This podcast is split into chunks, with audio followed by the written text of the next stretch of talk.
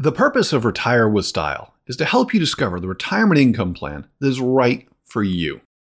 The first step is to discover your retirement income personality. Start by going to risaprofile.com slash style and sign up to take the industry's first financial personality tool for retirement planning.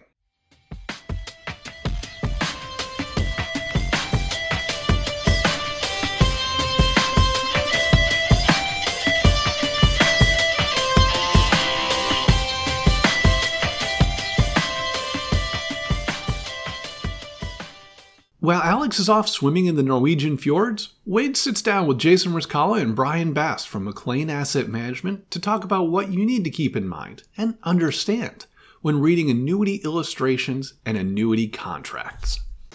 Hey everyone, welcome to Retire with Style. I'm Wade, and this week I am not joined by Alex. Alex is on a family vacation. It's it is summertime.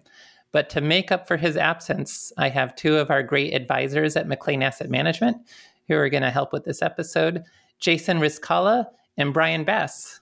Welcome, both of you, to the show. And you're both, you've been here before, but let's just start with letting you give a little bit of background about both of yourselves to understand your role. And then what we're going to talk about today is getting into the specifics of annuities. So it's not concrete anymore. If you're thinking about the annuity and you speak to someone, you'll see an illustration, you'll see a contract. Uh, what we're going to talk about today is how to read these, understand these, interpret them, and so forth. And so, can you just fill us in a little bit before we get started on your background and and how you're going to be uh, very useful to explaining some of these real world details with annuities? Sure, yeah, sure. I'll start. Uh, so,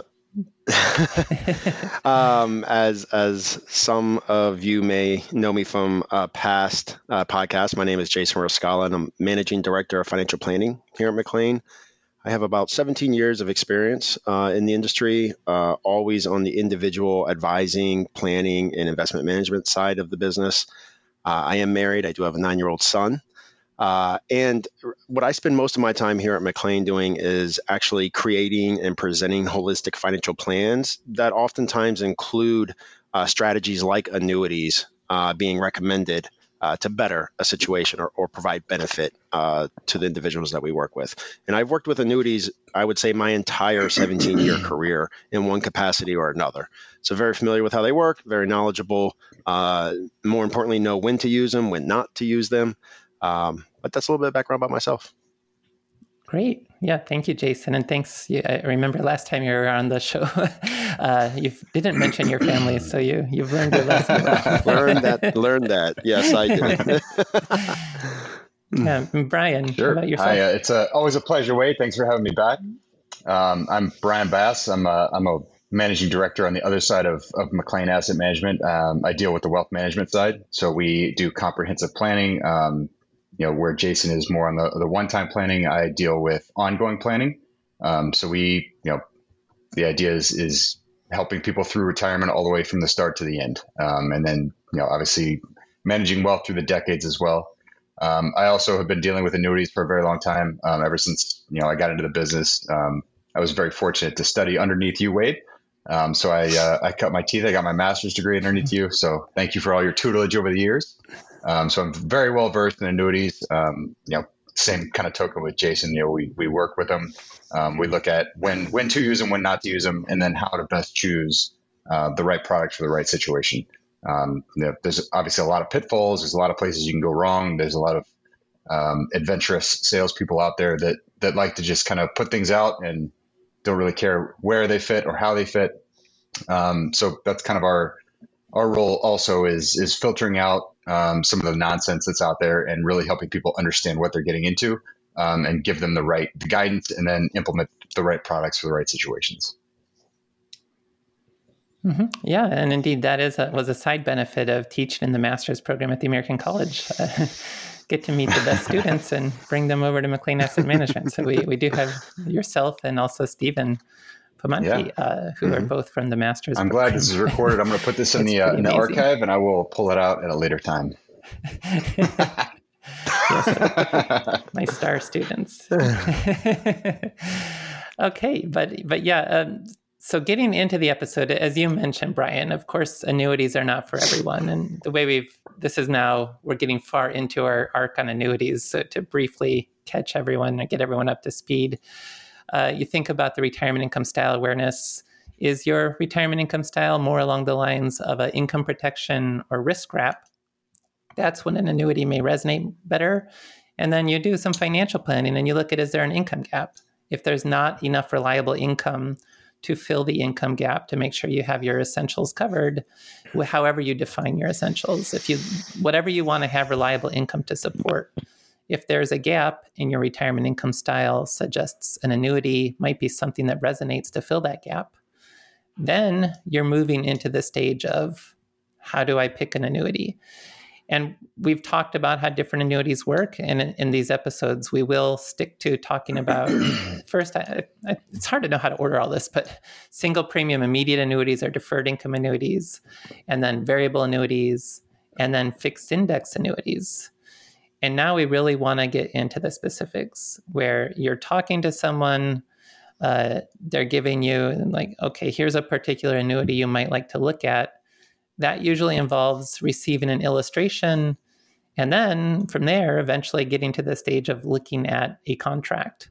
And that's really what we want to focus on today. We will start with the single premium immediate annuities or deferred income annuities or the, the simplest kind of annuity. You exchange a lump sum for an income with them there's not so much in the way of an illustration because there's not so many moving parts nonetheless when you're getting a quote, it's going to include a lot of details. So let's really get our get going here with talking about and let's abbreviate it as SPIA. So an immediate annuity, deferred income annuity, a qualified longevity annuity contract. They're all part of the same family. If you're going to pull a quote for somebody to give them information about a SPIA, what kind of information do you need to actually run that quote? Is a maybe a good starting point. Yeah, I'll, I'll start with that. Um, so it's for SPIAs, it's quite simple. Um, we definitely need your date of birth uh, is an important factor uh, because that that determines it's one of the determinants in the payouts. Um, your name as well, uh, the state you live in um, is also very important. Uh, because that can dictate what options are available to you. Uh, insurance products are very state driven, and some states have limitations that others do not which could affect the offerings at the end of the day. Uh, so, state of residence is a very important uh, piece of information to have too. Um, one of two things also either the amount of funds you are looking to put towards an annuity, and then you want to back into how much income you can get for that, or if you have an income amount, as Wade had I alluded to earlier, if you've done financial planning and know what your gap is, what you're trying to solve for, you can then back into how much premium would it take to get that. So one of those two figures, either the premium that you're willing to use or the income that you need, uh, and either one of those can can be used to derive uh, the illustration or generate the illustration. Mm-hmm. We also use company ratings uh, in there as well. You would want to set a minimum rating so that it helps filter out any companies that you're not interested in. And then Brian, also just the the funding source there in terms of is this going to be from non-qualified or taxable type brokerage account or well, what are what are the options in terms of I have to pick the funding source and that may be that's another question of course now that's more of a financial planning question that this particular episode isn't going to go into, into as much depth with but you do have options there and and how can people think about what type of funding source and how that could potentially influence the um, the pricing that they receive. Sure. Um, I think it's important to kind of to kind of lay out too that this this industry is extremely competitive, um, and so when we do eventually when we do drill into we get the, the plan in place we know what kind of income or we know how much premium we're looking to, to deploy. Um, going in and pricing these things out is very very important um, because you know even at different price points there are you know some companies will take the lead at let's say $250,000 in premium or half a million premium or a million in premium, um, you see very, very different rates and very, very different numbers um, from different companies. So it's it's super important to really understand that you know maybe going to one company is not always the best option. It's really going out into the market, pricing these things out, looking you know to your point, Wade, qualified versus non-qualified, um, which is really just you know IRA or 401k dollars versus taxable dollars. um, you get very different experiences and very different quotes come back. So, um, you know, again, when we do look through those things, it's important, you know, to Jason, your point, um, some of the some of the the providers that do come back, maybe it's not really one you trust or really want to put all your eggs with. Um, so looking at the ratings, looking at the insurers themselves, understanding you know their financial positions, um, because you know these are at the end of the day these are commitments that are that have to be honored by the insurer. Um, you know the the only real guarantees behind the scenes are you know is this insurance company going to be able to pay this for the next 20, 30, 40 years? Um, it, it's it's important to really do your research. Mm-hmm. And that was a great point, Brian, too, about the uh, the premium could impact which company offers the best pricing. There can be a lot of anomalies, and as well, like another issue where theoretically we know what the pricing should look like, but it could vary is like the specific annuity type in terms of is it life only what kind of other options are there? Life only is not very popular it's in practice. That's there's no sort of beneficiary uh, amount available. But what other kind of options do you see there, and and how do we expect the pricing to work? Sure, but there, there may be anomalies. yeah, I can I can run with that a little bit. Um, well, you you have life only, then you have life with period certains that are built in too, uh, which are very popular because they do add a beneficiary option to it and that can range anywhere from 10 to 20 years 10 15 20 years. Uh, and then you have cash refund also which uh, is a similar but different different metric there. Uh, adding those types of parameters into asking for uh, quotes and illustrations from insurance uh, carriers can also yield back a different result. You know, at the end of the day, it's really what line of work a certain carrier is willing, or what line of business a certain carrier is willing to accept, and then they'll they'll let you know what the premium or the income amount for a set premium would be, and it can change. You know, you can look at a life only, and one company is number one. You look at a life with ten year period certain, and another one becomes number one or two. Uh, with that, income start date is another big factor. Um, some companies are willing to defer out longer than others. You know, uh, with what they have available. Mm-hmm. And that the point about yeah, which company comes out on top, it may be a particular company that has the most competitive pricing may not offer the life only option. Mm-hmm. So it's it's an anomaly. You look at the life with 10 year certain and it has the best company payout is higher than the best company payout on the life only, which which is one of those weird situations. It is. Now, now SPIAs are generally more like commodities in terms of when you're comparing between different companies. It's really a monthly payout and a, a credit rating. So a lot of times people will see that list of here's 10 different companies, here's the uh, monthly payout that they provide. Uh, now, in that regard, they'll be listed from most monthly income to least monthly income you Jason, you mentioned putting in a filter to to mm-hmm. limit the credit ratings, but how does somebody think about this issue? And do they always want to go with the company that has the highest monthly income or might they want to look at the not necessarily the highest amount? How, how should people think about that Sure. Um, no, you, you don't want to necessarily go. The short answer would be no. You don't want to necessarily go with just the the person who's willing to give you the most income for the cheapest premium, or vice versa. You know, whatever it may be. Um, that helps to create essentially running the illustrations help to create what offerings are available, and it's from there that the research really starts on determining which to go with. Um, a lot of it can come down to just personal experiences uh, that we have as advisors and have been doing this for a long time have or narrowing down that list can be quite easy because we have experience with these firms and these companies. And we know which ones um, are easier to deal with than others uh, the qualifications that it would take to get a policy over another policy from another carrier.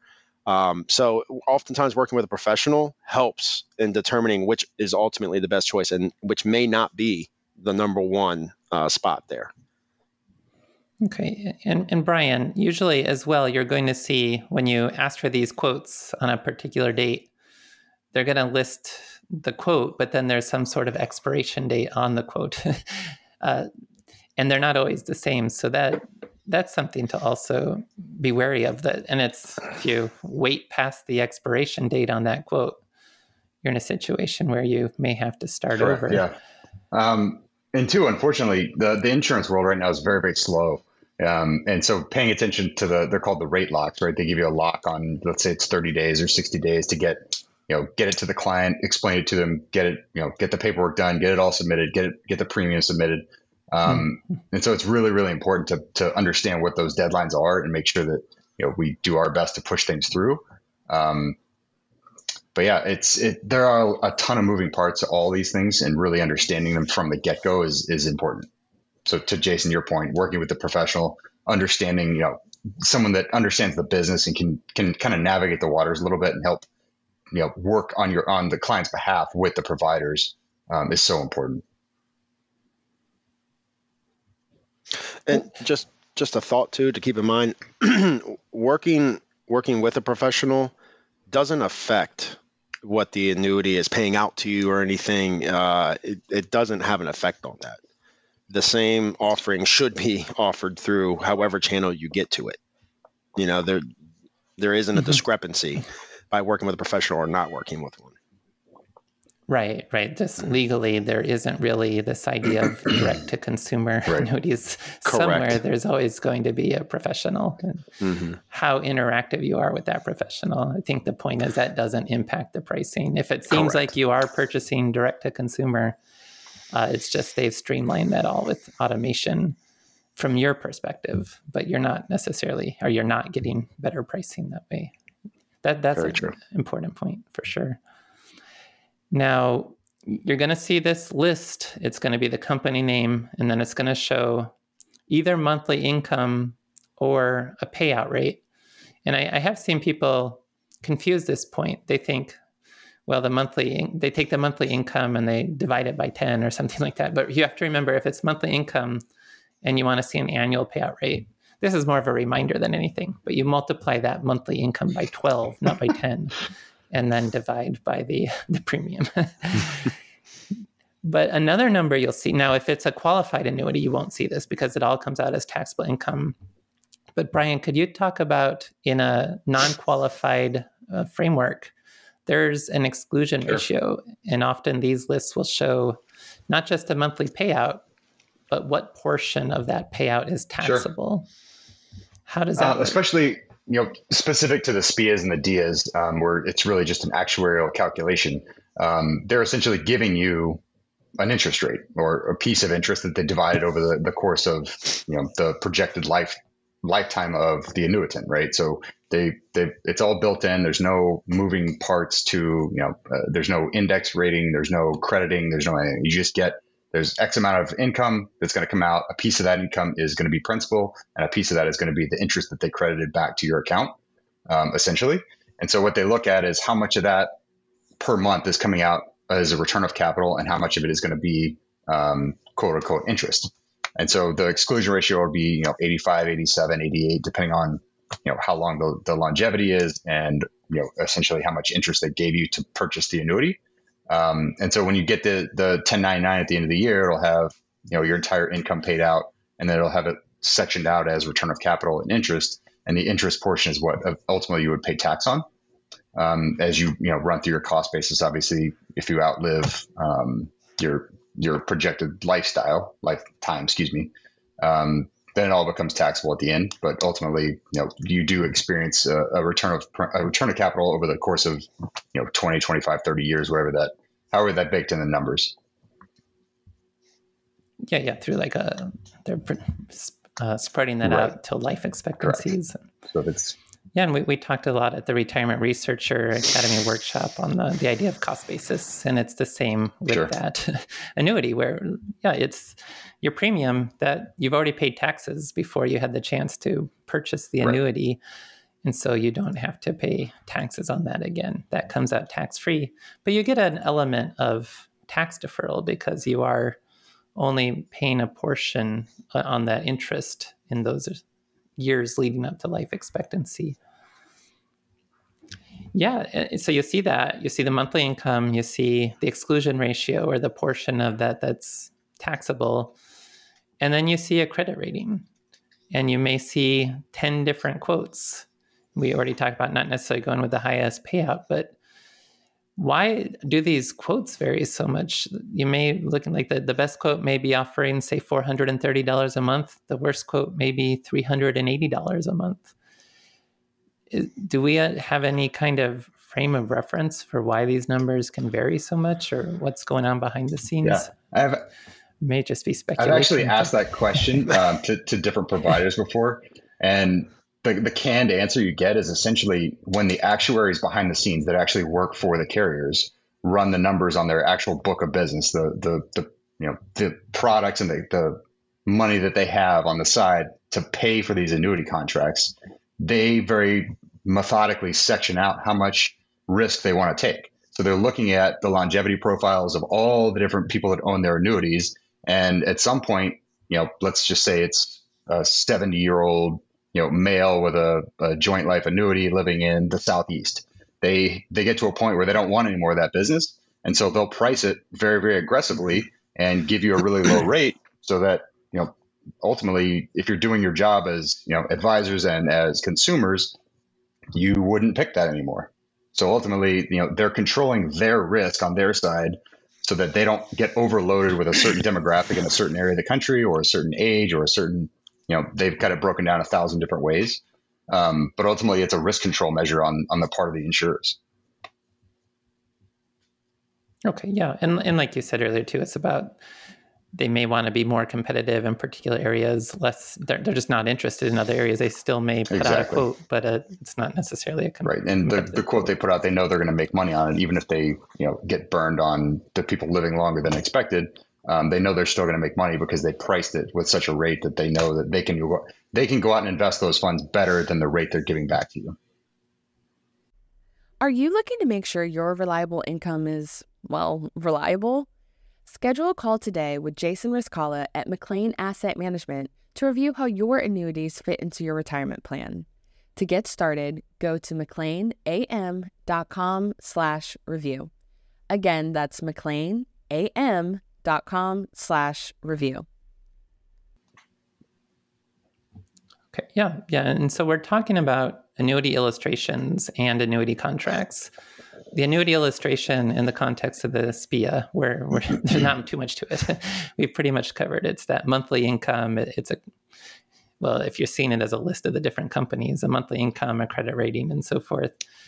But let's go now to the stage of you decide, oh, this okay, I may want to go with this particular company, this particular SPIA. Now we're getting to the stage of a, a contract. You'll be sent a contract what should and jason maybe start with you on this like what are we going to be looking for in the contract what kind of information is in there what do we have to make sure matches up and aligns with our expectations? What do we need to make sure we need to understand? Now these contracts can be lengthy so there's probably a lot to unpack there but certainly. what are a few key points to start? Well with the the spias actually offer the the most simple of the contracts that are out there um, because it is a very straightforward offering. Uh, there's no variabilities built into it like some of the other types of annuities uh, that are in place. So with that, those options come a lot of disclosures, a lot of different features that have to be explained and illustrated. Mm-hmm. With SPIAs, it's very simple. I mean, when you get your contract in the mail or email, however it's delivered to you, after you filled out the application, everything got approved, you funded it, you know, you have your contract in hand. Um, as soon as you get it, it's important to look at it right away because you have what's called a free look period uh, that begins when you have received the contract. And that can vary from state to state and even insurance carrier to insurance carrier.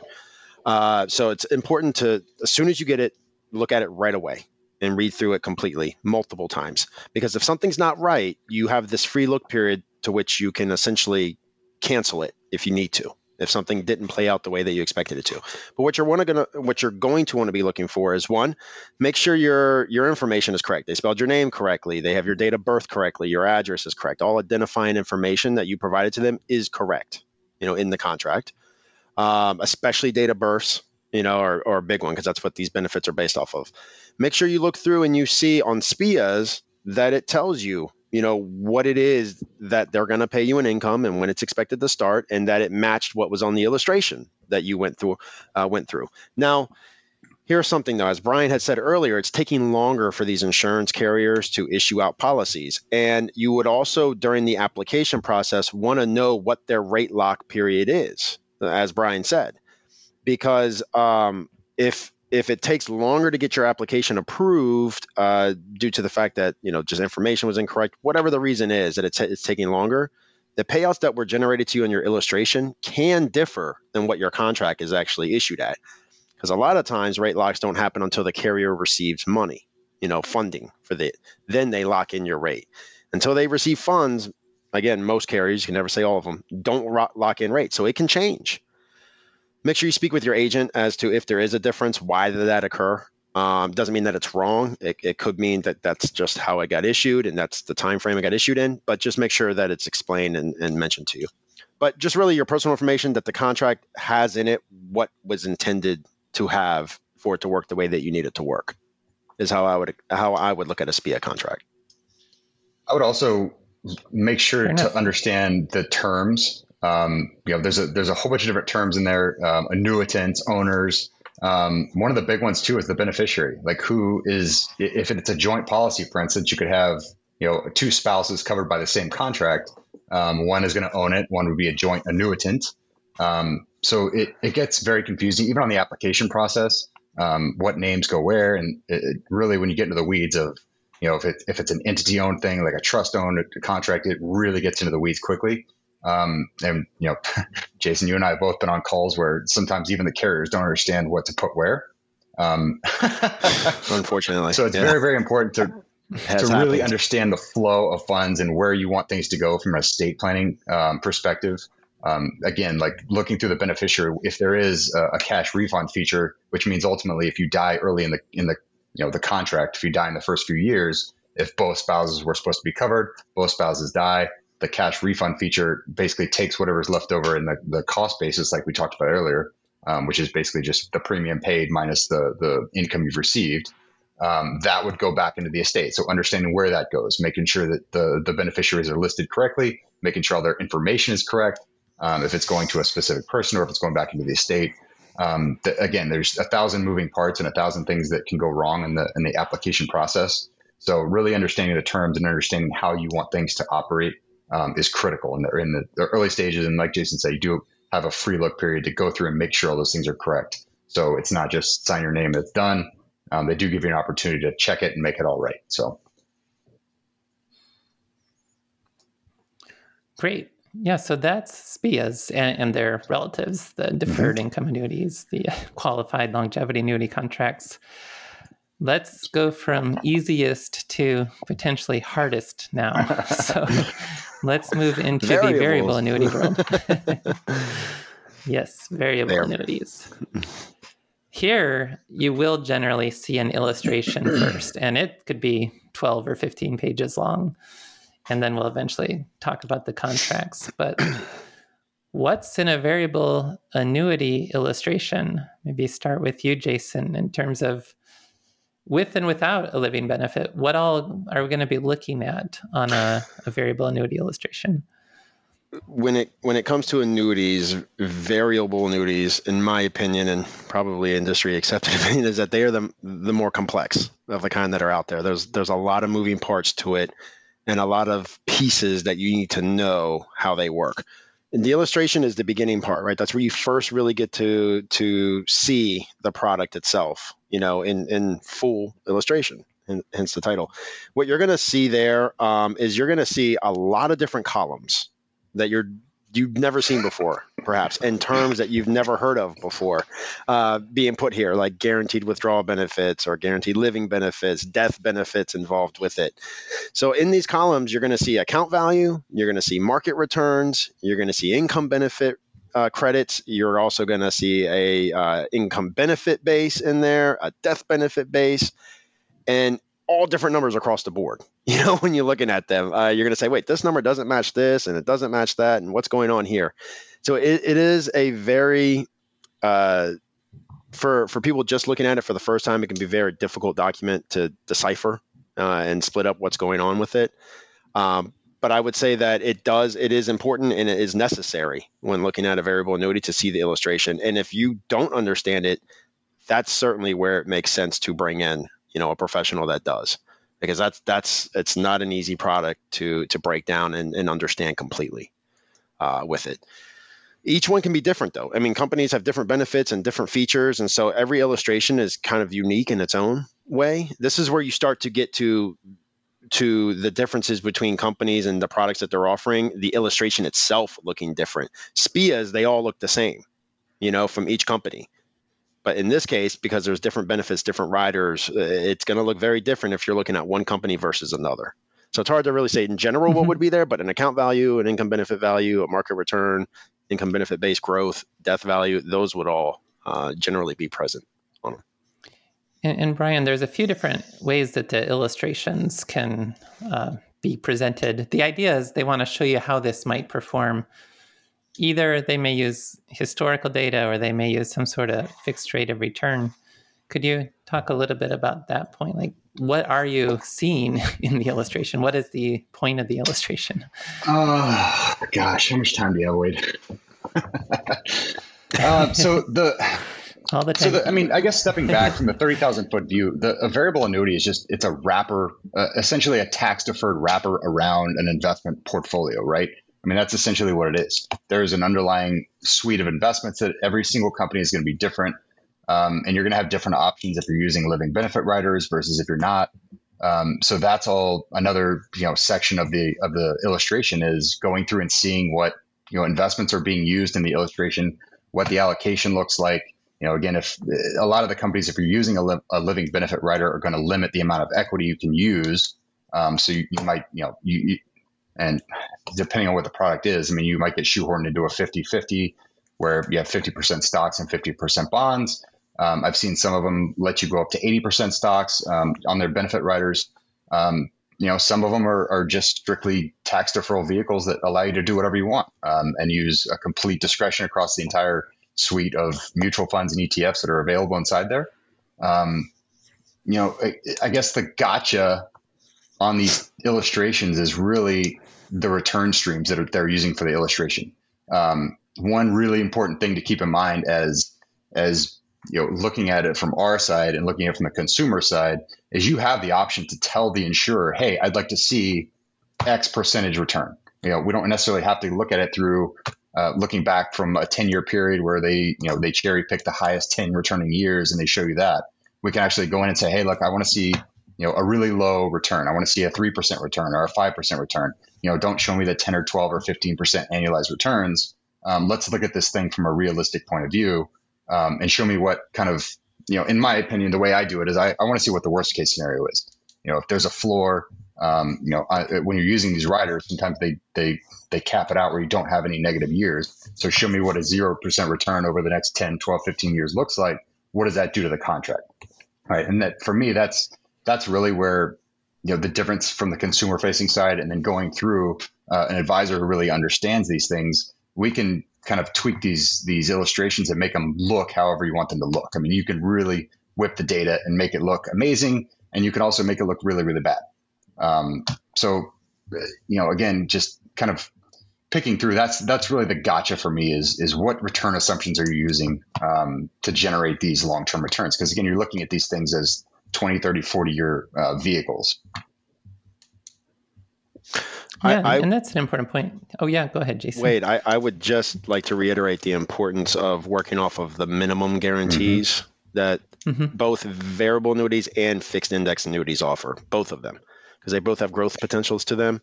And um, uh, quite frankly, not if not every time I recommend an annuity, it is based off of the minimum guarantee. Always. It's not based off of growth potential within it. Yes. Um, yeah, I can't remember the last one I didn't recommend that wasn't based off of the minimum um, mm-hmm. for that reason. And sometimes illustrations will even offer multiple yeah. scenarios. They may have some sort of historical market return scenario and then a scenario where you're the market is returning 0% a year, which exactly. of course markets could do worse than that, but at least you're going to see what the minimum guarantees from the annuity are if there's never any gain in the annuity. Yeah. And it's, you know, Absolutely. kind of circling back to the financial planning aspect. When you, when we do these scenarios where we're building these income streams, you know, Jason, I know you do the same, so I'm just going to say it. Like we use a, a, a 0% return. Just show me the worst case guaranteed income number Yes. so that if we get something above and beyond that, awesome, fantastic, that's great.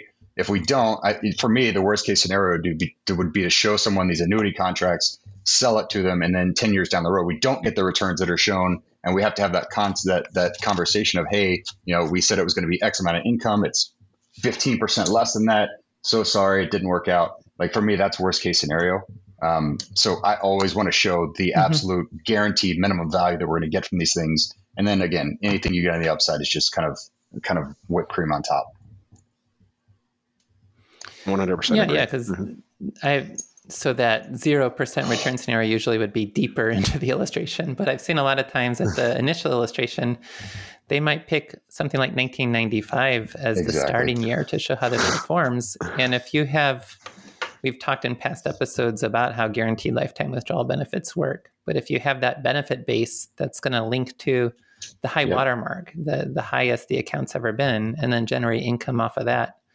1995 is cherry picked. It's like a best case scenario because the next five years, that benefit base shoots upwards, and then uh, the markets drop after 2000. The contract value is going to go down, but you're going to see this really high income number.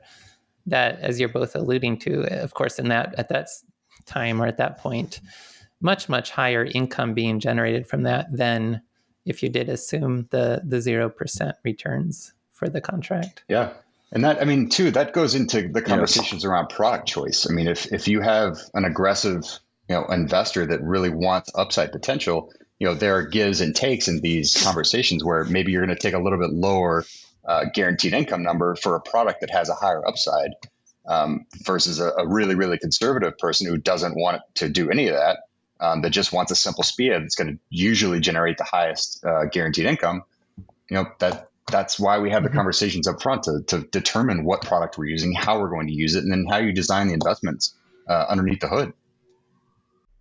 Are you looking to make sure your reliable income is, well, reliable?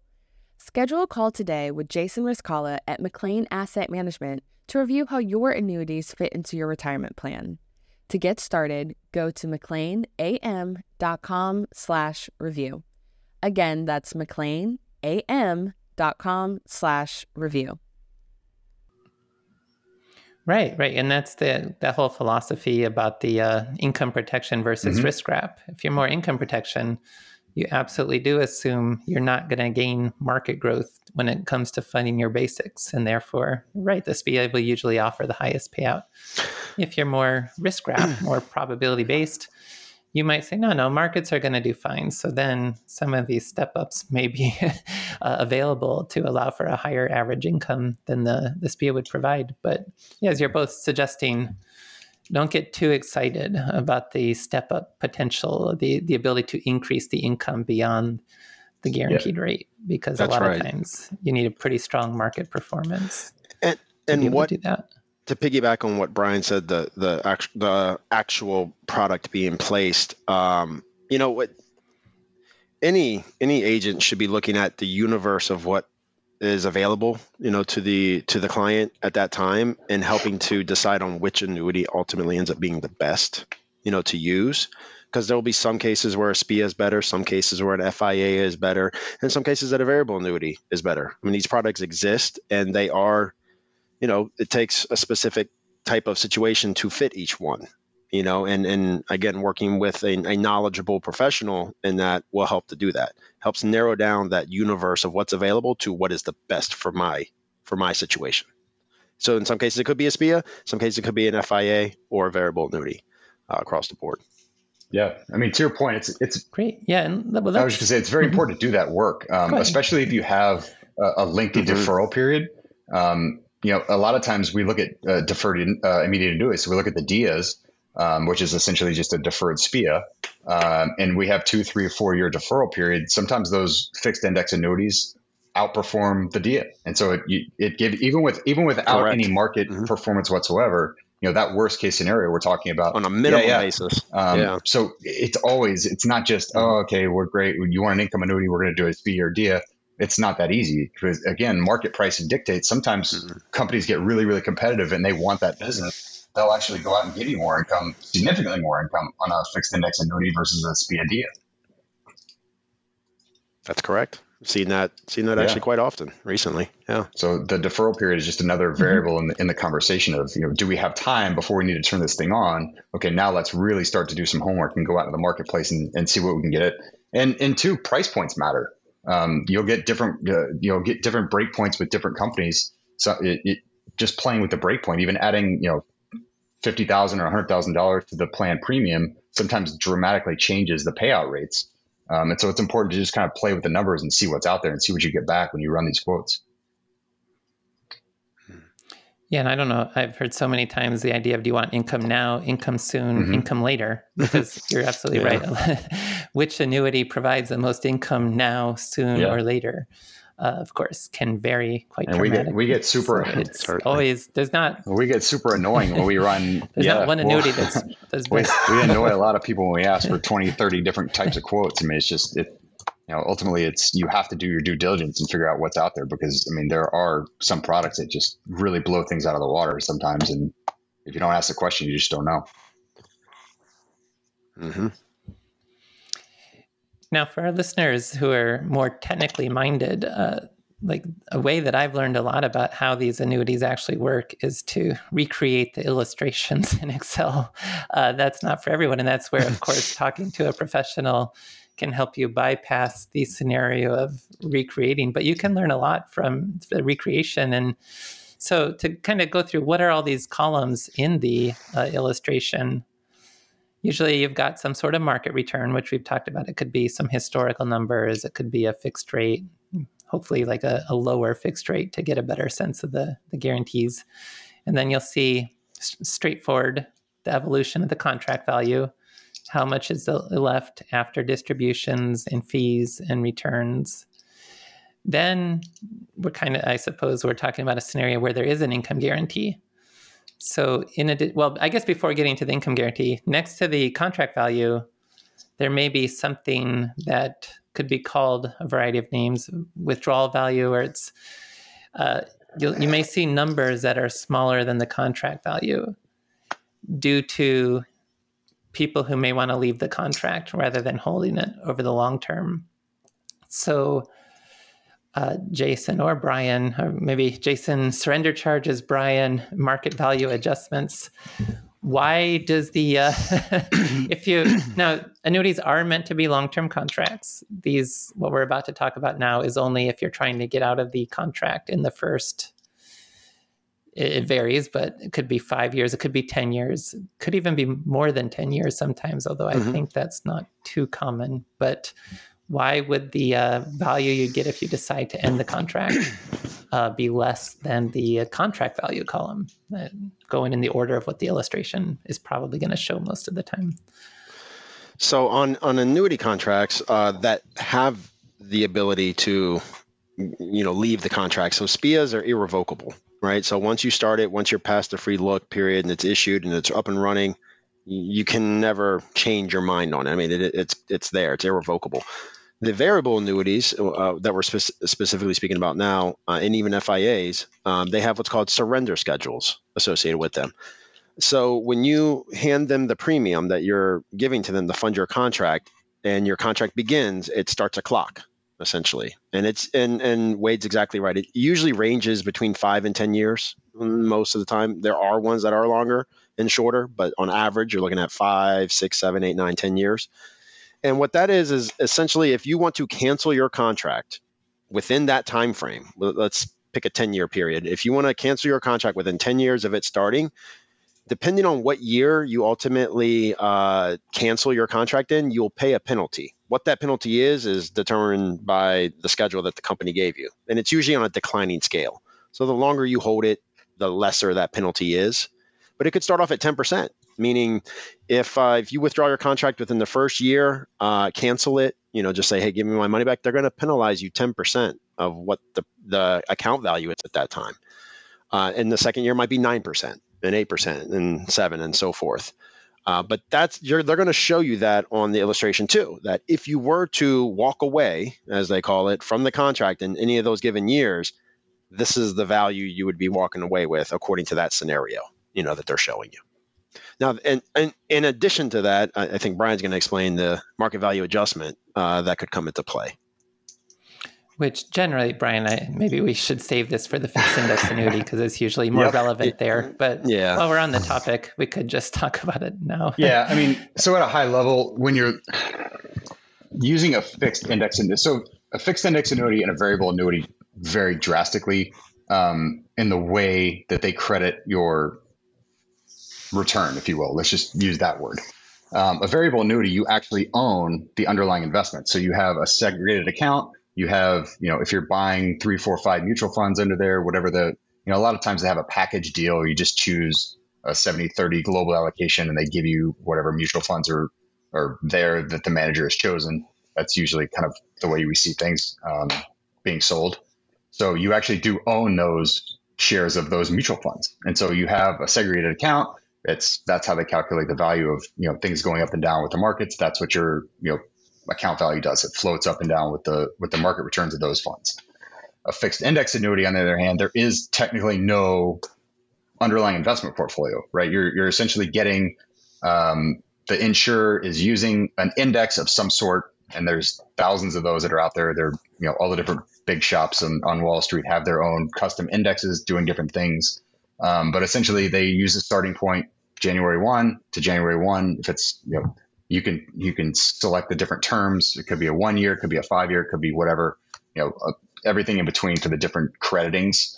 Um, so you'll have let's just use a one year kind of point to point as an example. So from January one to January one of the following year, um, they credit out whatever that index does. That's what essentially they give you as you know your return, right? That's how they credit your your indexed value back to your your contract. So in between those point to point, you have what's called as the market value adjustment. If you decide to, you know, for whatever reason, surrender the contract or take money out of it, they're going to go back in and figure out exactly where you are inside there because you know it's not you haven't fulfilled the entire one year of that investment, you know, quote unquote commitment. Um, and so they'll adjust the contract value up or down based on, you know, essentially where you are inside there is a really, really layman's example yeah, and, of how to do that. Really. Yeah, and that's really to protect other owners of those annuities. It's the same thing with bonds. It's like, well, if interest mm-hmm. rates go up, I'd rather sell my existing bond and just right. buy the new bond with the higher interest rate. But as we know, prices go down when interest rates go up because everyone would like to do that. Yeah. And it's really the, the same idea in the annuity, where if I want to leave the contract early because interest rates have gone up, so I'm looking at some other investment option. Yep well, to be fair to everyone else, they can't really pay you the the full value net of the surrender charge necessarily because uh, the assets in that account are not worth as much at, at that time. And that, yeah, that's a much bigger issue with the fixed index annuity, but it's not unheard of that you might also see right. that with a variable annuity as well. Now, there's still a lot to talk about with variable annuities, and we, we still have the fixed index annuities as well. I think this is really a, a two-parter episode. Uh, if you guys would bear with me, we'll meet up again on Friday to continue the discussion. But before we do that, uh, if people are interested to to talk to either of you about annuities or about anything related to financial planning, how can they get a hold of you? Very easily um, through the McLean website. Um, if you go to McLean AM com. So M C L E A N as a Nancy, A M as an asset manager.com. Uh, you'll see a get started button. I, I, believe it's located in the top right corner uh, of the screen. And if you simply click that and fill out the information about how we can contact you, it'll even include space where you can write some notes or, or what you would like to discuss with us. Um, we'll, we will receive that directly uh, and be able to, to begin communication. So very simple. Go to mcleanam.com and get to the get started uh, page.